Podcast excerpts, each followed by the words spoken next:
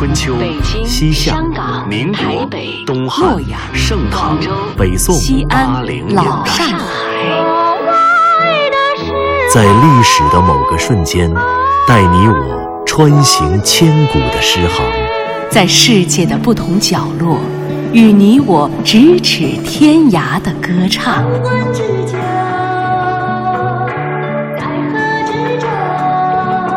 品读歌声里的诗行，吟唱诗句中的乐章。广播音画，诗遇见歌。彼岸有支不老的歌。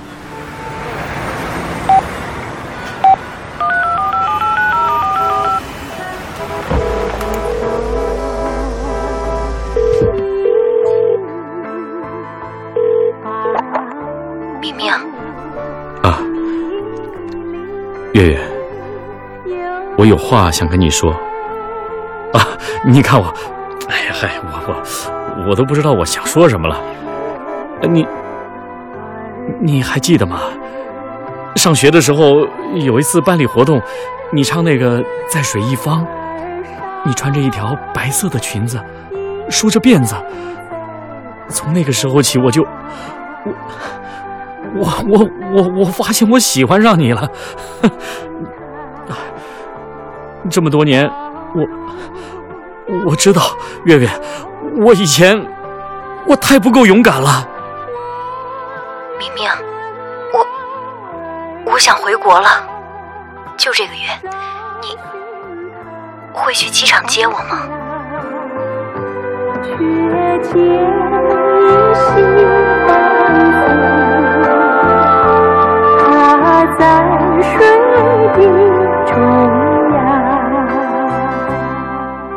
这是一首再熟悉不过的老歌，收音机前的您一定不会陌生，来自邓丽君的《在水一方》。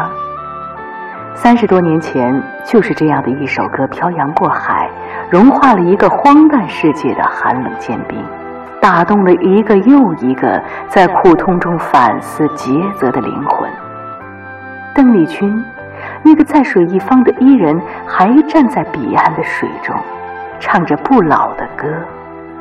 思人远去，余音绕梁。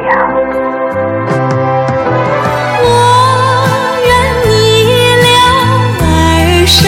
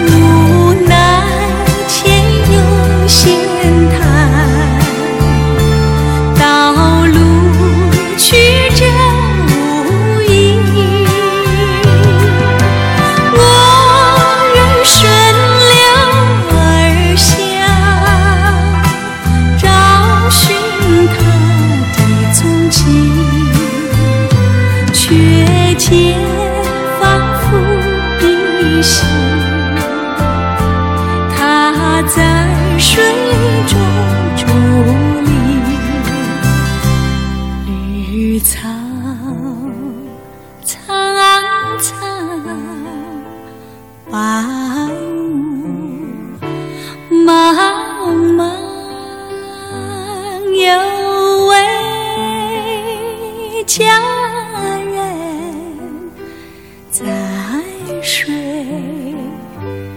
一方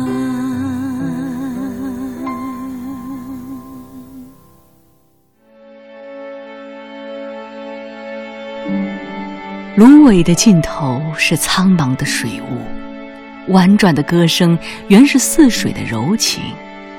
在盘古赋予我们天地和自由的年代，每一顷荡漾的碧波中，每一层飘渺的水雾里，都有一个采莲浣纱的姑娘。在水一方，便是这样一支采莲的歌。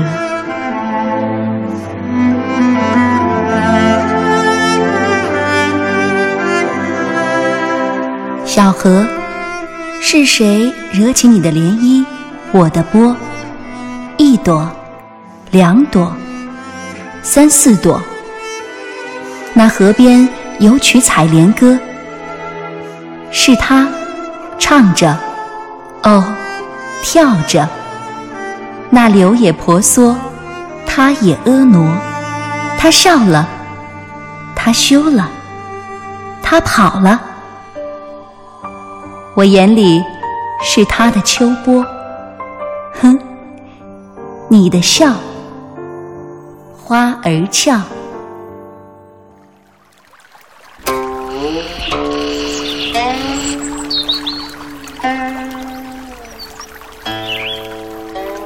公子，谢谢你的琴声，我要走了。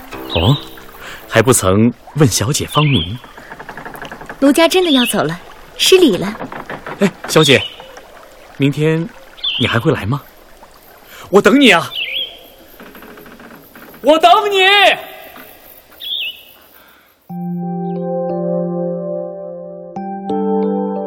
每一个在水一方的家人，消失在缥缈的水雾中，总有一个痴心不改的情郎，在白平洲头苦苦的守望。在那些苍苍绿草丰满又寥落、寥落又丰满的似水流年中，那些痴狂的少年红颜不老，在水一方的歌声一唱，竟已千年。然而，水中的佳人究竟是谁？他又远去何方了呢？相传，水中的那个佳人便是西施。越国倾城的美女西施与才子范蠡两情相悦，可叹的是世事弄人，在吴越之战中，越国战败。范蠡无奈向越王勾践献计，将自己的爱人西施作为礼物送给吴王夫差。结果夫差果然中计，他沉迷于西施的美色，不理朝政，以致国事荒废。十年后，越国东山再起，打败了吴国。传说西施与范蠡情深依旧，厌倦了世事无常，从此隐居于江南五湖，以采莲浣纱，了此残生。如今两千多年过去了，没有人知道沉鱼落雁的西施究竟去了哪里。但是我们却始终乐于相信这个厮守一生的美好结局。于是，从此以后的江南岸便有了一字西施采莲后，月中生女尽如花的情人眼。而从此以后的爱情故事中，便再也少不了《诗经》中“蒹葭苍苍，在水一方”的美梦与纯真。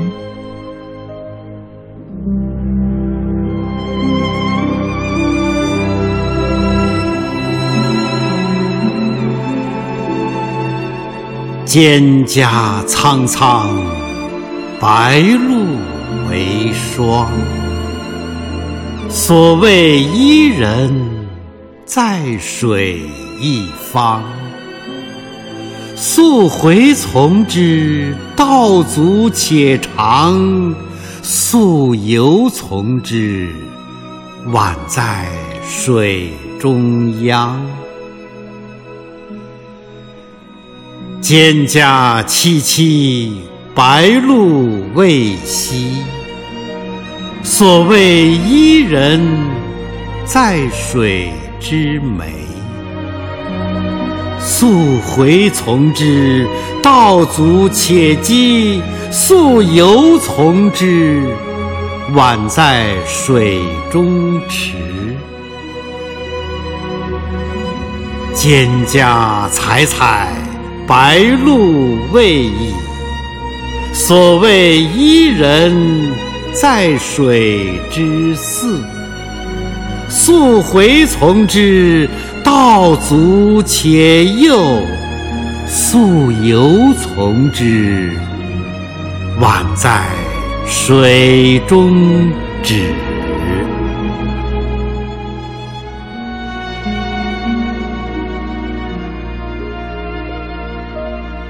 一首蒹葭的诗，在两千多年的传唱中，随着语言的晦涩，已日益暗淡。当他通过琼瑶的改编和林嘉庆的谱曲，又焕发出老夫少年的轻狂时，唯有邓丽君甜美而柔情的嗓音，才能赋予她少女般的纯真与春风般的和煦。在那样一个动荡退却、真情匮乏的年代之后，他清丽灵动而又真实温婉的歌声，如同润物无声的春雨，给予了满目疮痍的时代情感一场清灵击鼓的甘霖，就如同从伤痕走向乡土的文学思潮。来自彼岸的歌声里，那个在水一方的家人，成就了一场心灵的启蒙。而他从被指责为靡靡之音，到被推崇为天籁之音的时间，竟然只用了泪水流过面颊的一个瞬间。如今，那些以朝阳般的青春岁月聆听着在水一方的人们，早已长大了。邓丽君的声音标记着那个年代，也标记着他们的青春。当这首《在水一方》再次唱起的时候，那个在水一方的家人。还站在彼岸的水中，唱着不老的歌，那些青春的旋律依旧，含着笑，我们一起偷偷的哼着。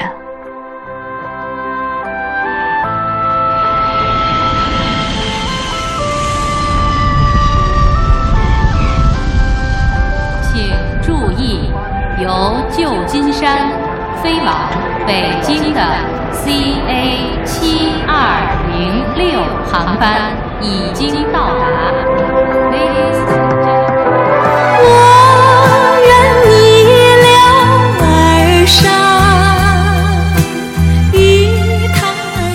众朋友，本期《诗遇见歌》即将结束，节目策划全胜、钱琳琳、徐冰，制作人李晓东。撰稿刘滴川，主持人张外外，诗词诵读小严、方明，录制合成杨琛，情景再现赵岭、孙一路，编辑傅纯、额尔德齐木格，责任编辑严涛、柳鑫，监制刘磊、赵永礼。本节目由中央人民广播电台中国民乐数字频道出品，对台湾节目中心、中国之声新媒体、都市之声。中国广播客户端联合制作播出。下期节目将要讲述一个关于合欢花的故事。